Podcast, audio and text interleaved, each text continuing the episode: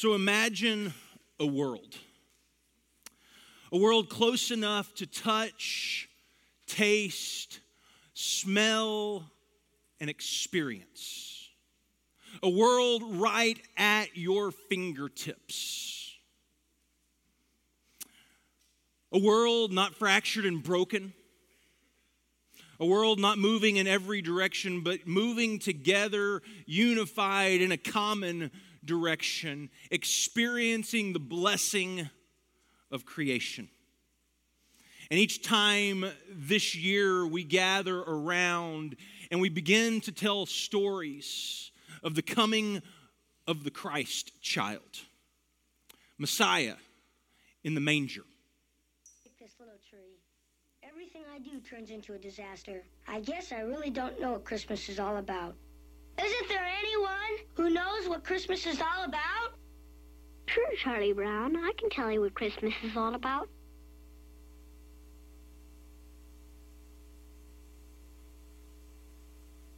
Lights, please. And there were in the same country shepherds, abiding in the field, keeping watch over their flock by night. And lo, the angel of the Lord came upon them, and the glory of the Lord shone round about them. And they were sore afraid. And the angel said unto them, Fear not, for behold, I bring you tidings of great joy, which shall be to all people. For unto you is born this day in the city of David a Savior, which is Christ the Lord. And this shall be a sign unto you. You shall find the babe wrapped in swaddling clothes, lying in a manger. And suddenly there was with the angel a multitude of the heavenly host praising God, and saying, Glory to God in the highest, and on earth peace, goodwill toward men.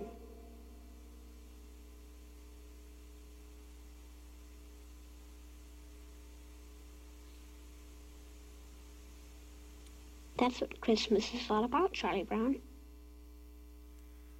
How many people have seen that before?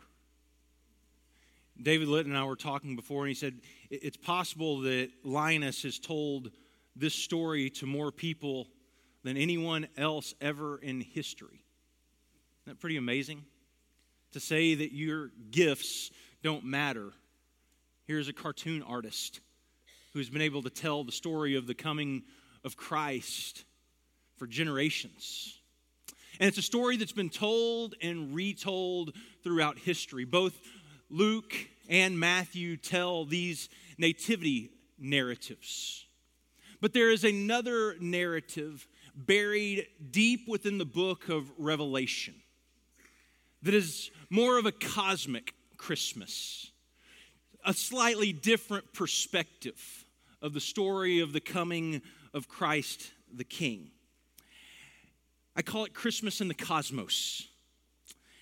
And before I tell you that story, I want to do a little bit of work on the front end to give you some framework for the book of Revelation to help you better understand what's happening, because when you have a little bit of framework, you can jump into the middle of the story and kind of understand what's going on, so it begins to make a little bit more sense. Then I want to talk about this cosmic Christmas story, and then I want to move on to why it's so important. Because I think this book of Revelation might be one of the most important books in all of Scripture for Christians living today in the 21st century in America.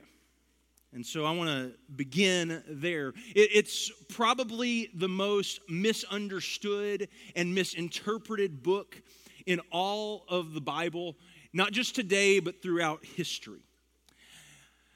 And where it's not misinterpreted, it's typically just simply avoided. The book was not added to the canon until the 4th century AD, and it wasn't widely accepted until about the 5th century. One of the greatest reasons that it had so much trouble actually getting into the canon and because no one knew who the author was. It's not, we're almost positive, not John who writes the gospel. It's another John who they call the Revelator, or John of Patmos, or John the Divine. He has several different names, but most likely he is an elder or a bishop over the churches of Asia Minor, these 7 churches that begin in this book. And so because of its unknown origin and author, it was struggled to kind of make it into the canon that we consider Scripture. The great reformer Martin Luther had no use for revelation. He thought it was something that needed to be taken out of Scripture completely. Here's what he said: I consider revelation to be neither apostolic nor prophetic. I can in no way detect that the Holy Spirit produced it. Again, they are supposed to be blessed who keep what is written in this book, and yet no one knows what that is, to say nothing of keeping it. For me, this is the reason enough not to think highly of it. Christ is neither taught nor known in it. Wow. Thank you, Martin. And when it comes to conversations around the book of Revelation, they generally move towards the end times, specifically the Antichrist and the rapture, which, by the way, are phrases and terms that don't actually even occur in the book of Revelation. It's been used and abused throughout the centuries. Even Martin Luther, who had no use for the book, found it very helpful in proving that the Pope was the Antichrist. But don't feel too bad for the Pope, because he used the book of Revelation to prove, in fact, it was Martin Luther who was the Antichrist. Everyone from Henry Kissinger to Joseph Stalin, Hitler, JFK, Bush, Clinton, Obama, Trump have been labeled the Antichrist and given the number of the beast. And for centuries, this book has been widely speculated on its meaning and what it actually was talking about. But thankfully, in the 20th century, we cracked the code. And the climax of Revelation is a story that points to the events of the 1960s and 1970s, culminating with the reign of the beast, a supercomputer in Brussels, Belgium. The book was used to justify wars like the Crusades and predict the second coming of Christ, which Harold Camping knew for certain that it would be September 6th, 1994. However, on September 7th, 1994, he decided he probably needed to rethink his date, because either he was left behind or he was wrong. And so the new date was May 20th, 21st, 2011. Only adding to the confusion is the dangerous dispensational theology of popular books like the late great Planet Earth and Left Behind. And so, if this is all that is kind of wrapped up in the book of Revelation, what really is Revelation about? And we'll get to that question in a minute, but I want to start with how you read the book of Revelation. First of all, Revelation is Jewish apocalyptic literature, similar to, if you know anything about the Qumran scrolls from the Dead Sea, similar to the War Scroll. Its first word in Revelation is apocalypsis, and it simply means an unveiling, as if you were pulling back the curtains to see a world that previously only existed in your imagination. So this Jewish apocalyptic writing is an unveiling of things that were to come and a critique of things that had happened. It is also a prophetic letter written to 7 churches in Asia Minor, which is modern-day Turkey, specific churches in a very specific context at a very specific time. Secondly, Revelation is a prophetic critique of the Roman Empire and thus all empires. We'll get to more of that next week. Third, Revelation, everything in the book is symbolic. Everything in the book is symbolic. From the dragon with 7 heads to the lamb with 7 horns and 7 eyes, from the fire, lake of fire to the bejeweled city, everything is symbolic. And then finally, it is written in the style of Greco-Roman theater. This is important. It's written in the style of Greco-Roman theater, complete with drama, tragedy, comedy, and chorus. And the book opens with John's encouragement that the book be read aloud. Think of it as a stage play, something that is to be acted out, something that is to be heard. And so I'm going to invite you, we're going to kind of walk through one of the chapters here where the drama really begins, but I'm going to ask you to play a part in the drama. There's a slide, the first slide with yellow writing on it. When we get to this slide, I'm going to read the part in white, which says, "Worthy is the Lamb who was slain," and then together all of us will say, "to receive power and wealth and wisdom and strength and honor and glory and praise." Capiche? Hey. So let's start. But remember, this is to be echoed throughout the heavens. And so when we say it, we need to say it.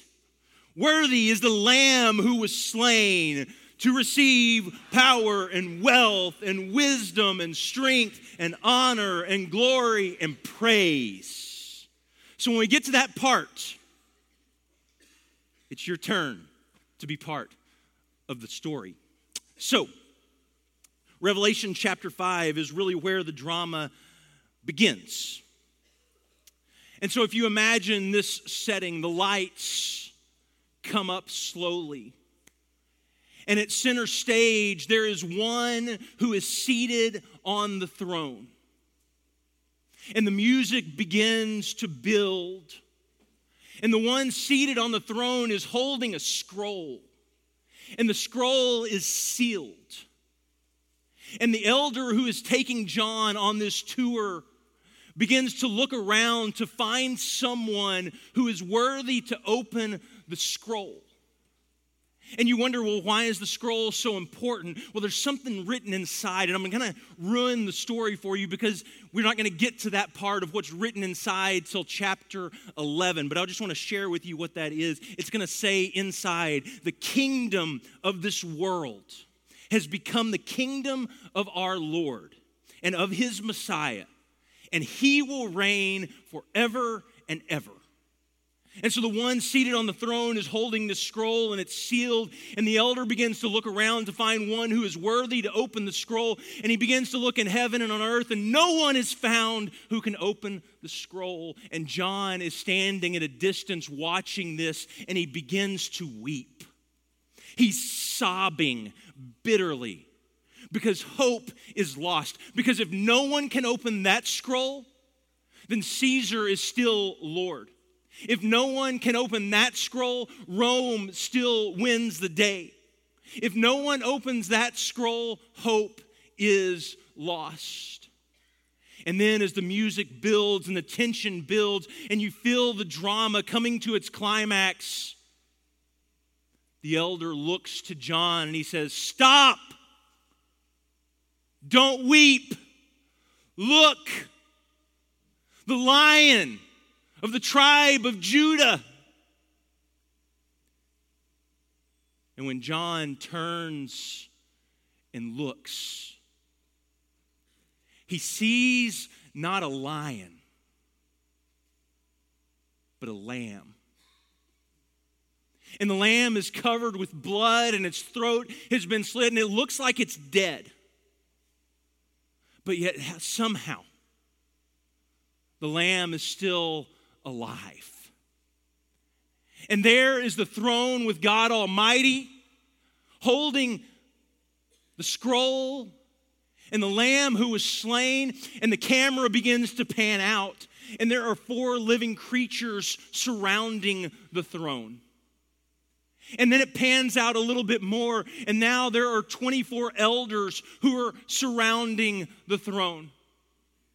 And then it pans out a little bit more as this echo of worship carries throughout the heavens. And thousands upon thousands upon thousands of angels are seen.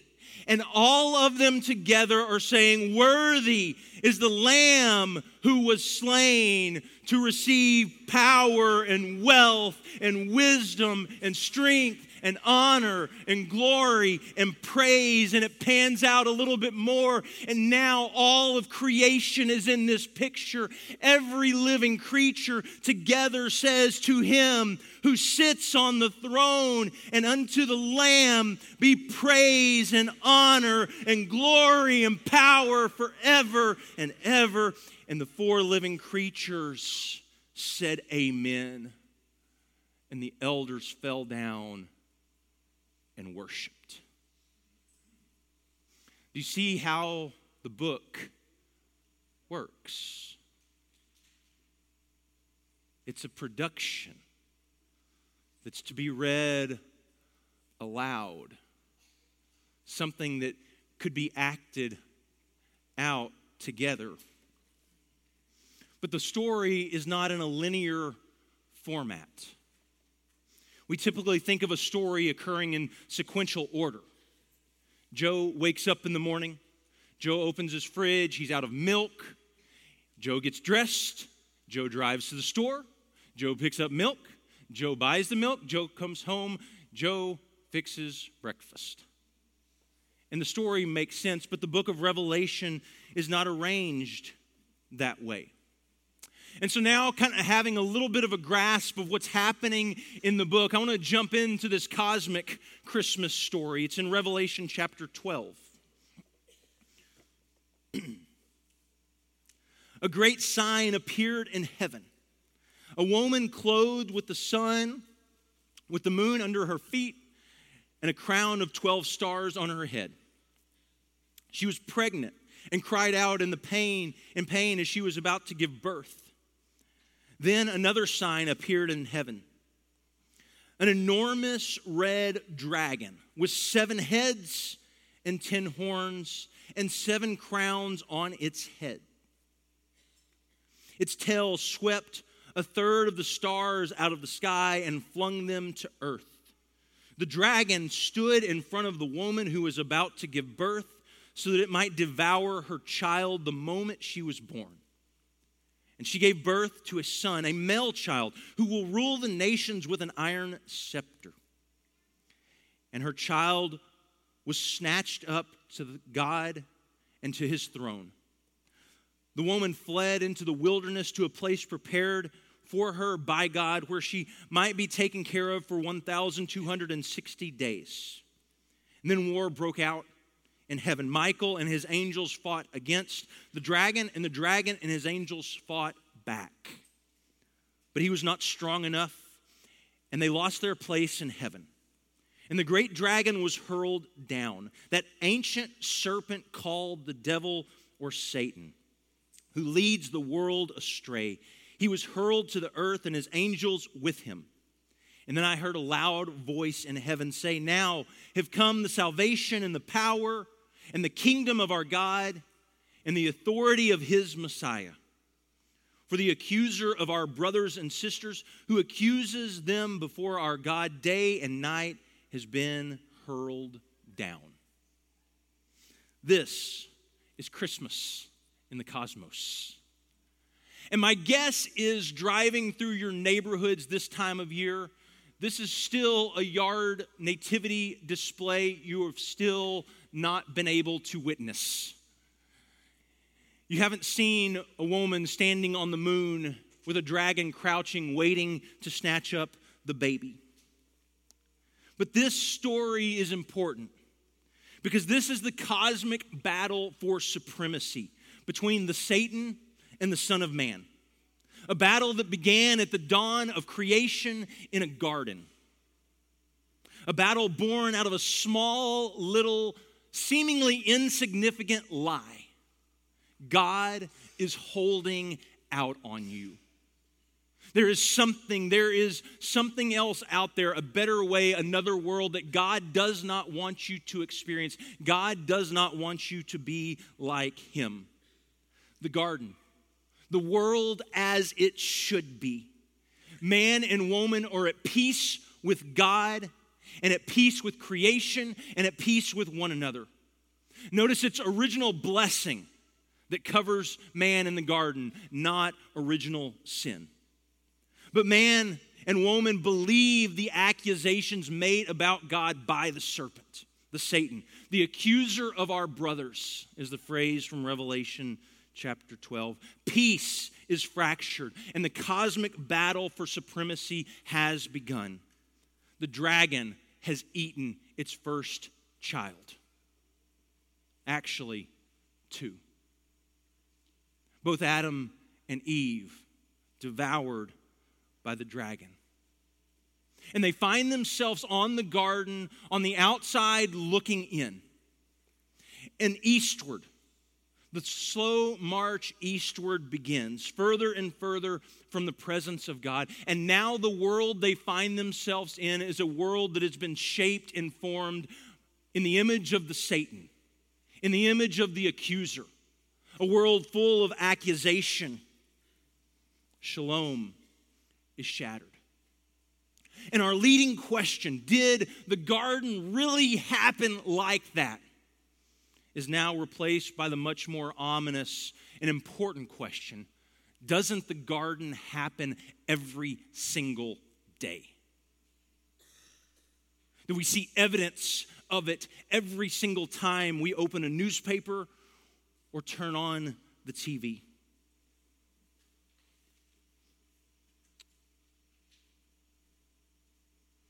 And that the dragon has been bent on devouring each and every child born into this world every day since.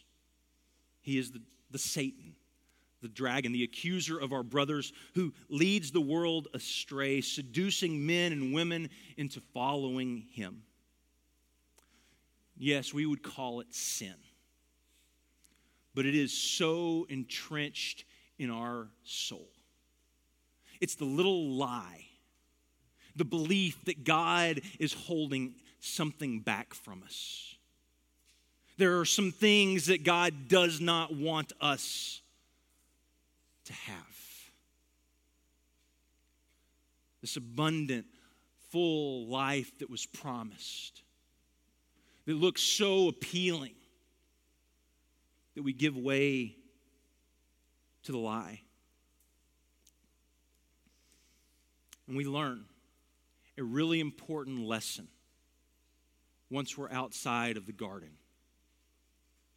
We learn that sin kills, just as we were told, but in ways that we never imagine. And the reason that sin is so hopeless is it because it brings out the response and the knowledge that death is imminent. That the promise of sin was that death would follow, and now we're brought face to face with that truth. So, in the midst of our despair, we cling and long for the hope that there is a better way. And so there's a woman standing on the moon, clothed with the sun, about to give birth, and there is the dragon crouching, waiting for her to give birth. And just as she gives birth, the child is snatched up to heaven and seated on the throne next to God himself. And this mother that was about to give birth is not representative of Mother Mary of Jesus, but rather representative of the mother of all humanity. That she has been having children for ages, and the dragon has been devouring them. But this child who is going to come into the world is different than the ones that came before. This child is the promised Messiah. This child will rule the nations with an iron scepter. This child will be different. And this child is snatched up. He's seated next to God as the dragon begins this battle. He begins a battle, and the music builds as he waits. And the tension of what will happen to this child as it's born. And then he's taken up into heaven. But the story doesn't end there. This battle breaks out in the heavens with cataclysmic ramifications. Michael and his angels engage in a battle, and the dragon and his angels begin to fight back.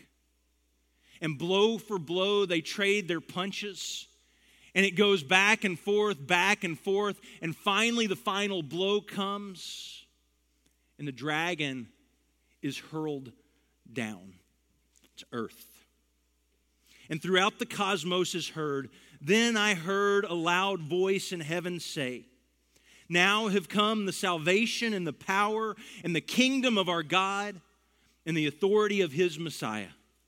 For the accuser of our brothers and sisters, who accuses them before our God day and night, has been hurled down. They triumphed over him by the blood of the Lamb and by the word of their testimony. They do not love their lives so much as to shrink from death. Therefore, rejoice, you heavens, and all who dwell in them.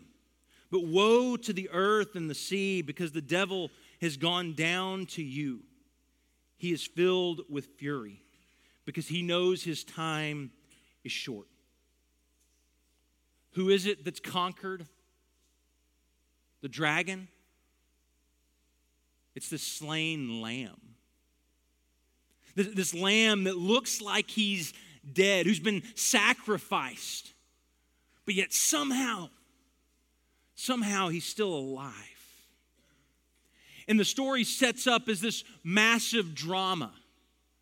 And you have the prologue where the cosmic stage is set, where man and woman are at peace with God, at peace with creation, at peace with one another. And you have your protagonist, who is Jesus Christ, the Son of God, the Lamb who was slain. You have your antagonist, the Satan, the accuser of our brothers. And in Act 1, you have Satan who's on the move. The action picks up. And he's seducing nations and individuals to come and follow and be a part of the empire, to be a part of what's happening in this world, to create a culture of idolatry, evil, chaos, and a culture of death, i.e. Rome, Babylon, Assyria, Persia.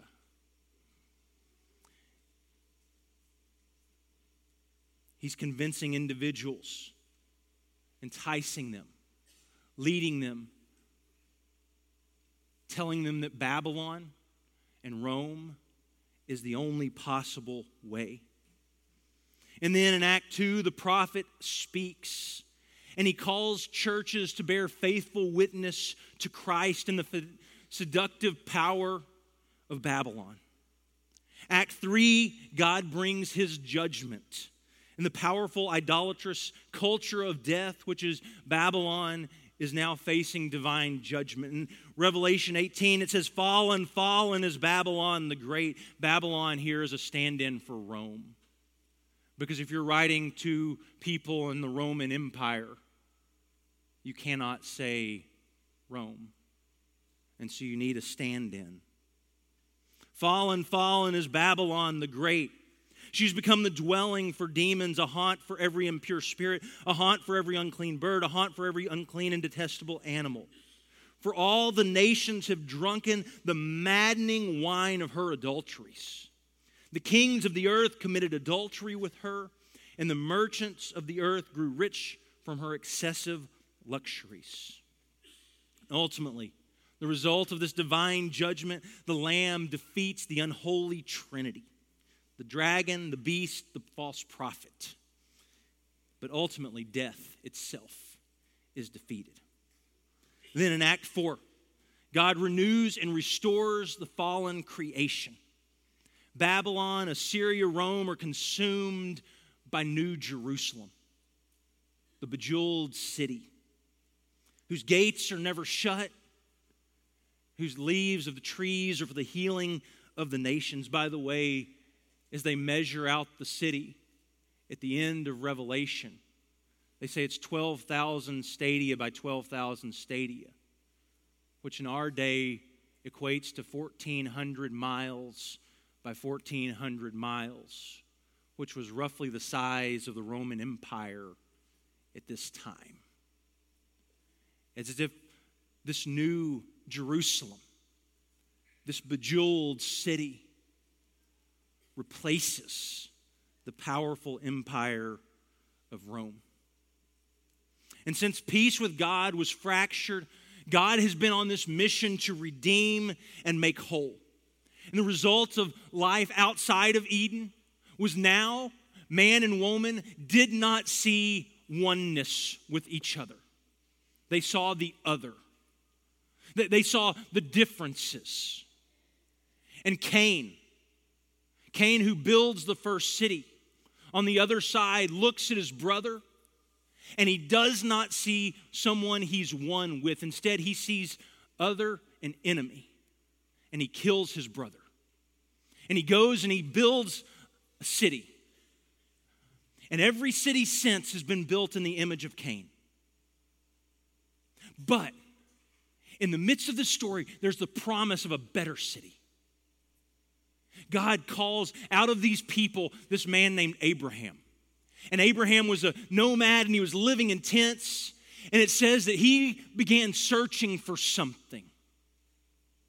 He was searching for something that he had been promised, a city, a better city.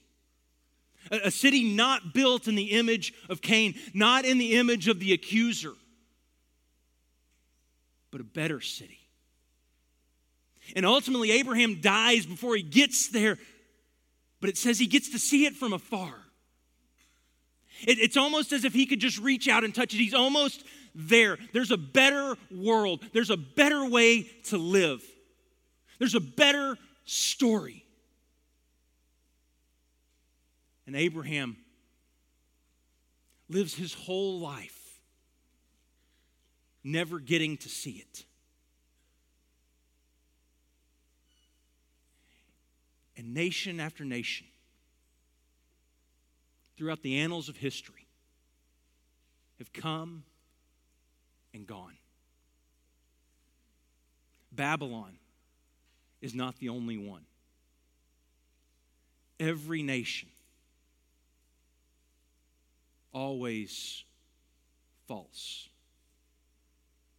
But the promise and the hope of Revelation is that the kingdom of God, the reign of the Lamb, goes on forever and ever and has no end.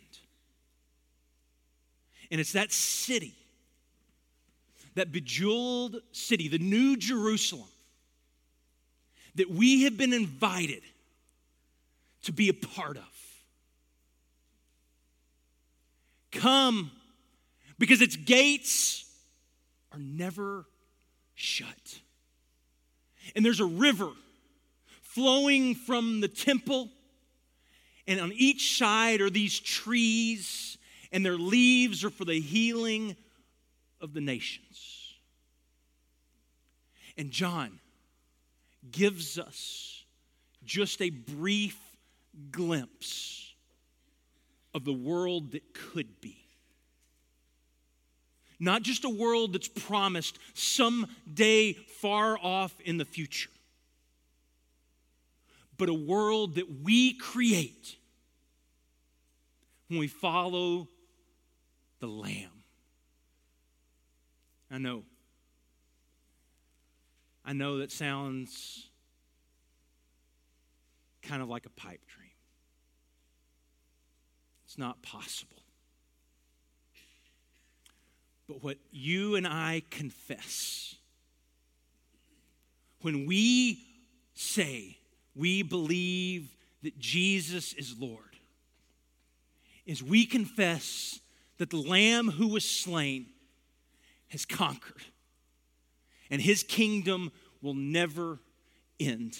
And it goes on and on forever. So what is Revelation really about?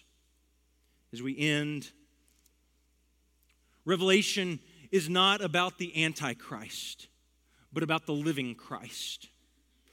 Revelation is not about a rapture out of this world. Rather, it is about faithful discipleship in this world. Revelation is primarily the good news about Christ, the Lamb of God, who shares God's throne and is the key to past, present, and future, leading to the undying hope in the midst of unrelenting evil and oppressive empire. Ultimately, Revelation is about following the Lamb into new creation. And so I want to leave you with these words from Revelation chapter 11. It's the words that were written on the scroll, the words that echo throughout the pages of history, the words that will never see an end.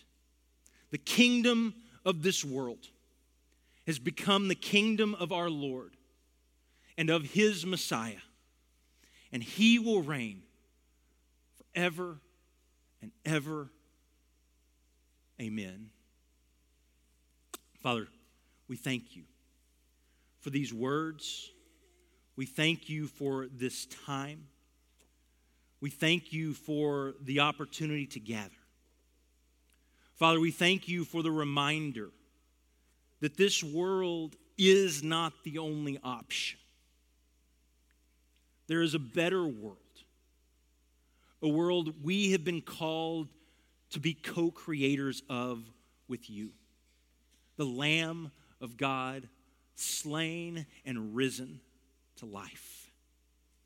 And Father, I pray that we would find our hope in Christ and Christ alone, that we would join with your angel armies in this battle with humongous ramifications, this battle for supremacy, this battle that you have won, and yet we still see evidences and outbreaks of on this earth. May we be your faithful witnesses in this world. May we follow the Lamb into new creation. And may we proclaim, together with the angels, the kingdom of this world has become the kingdom of our Lord and of his Messiah, and he will reign forever and ever. Amen.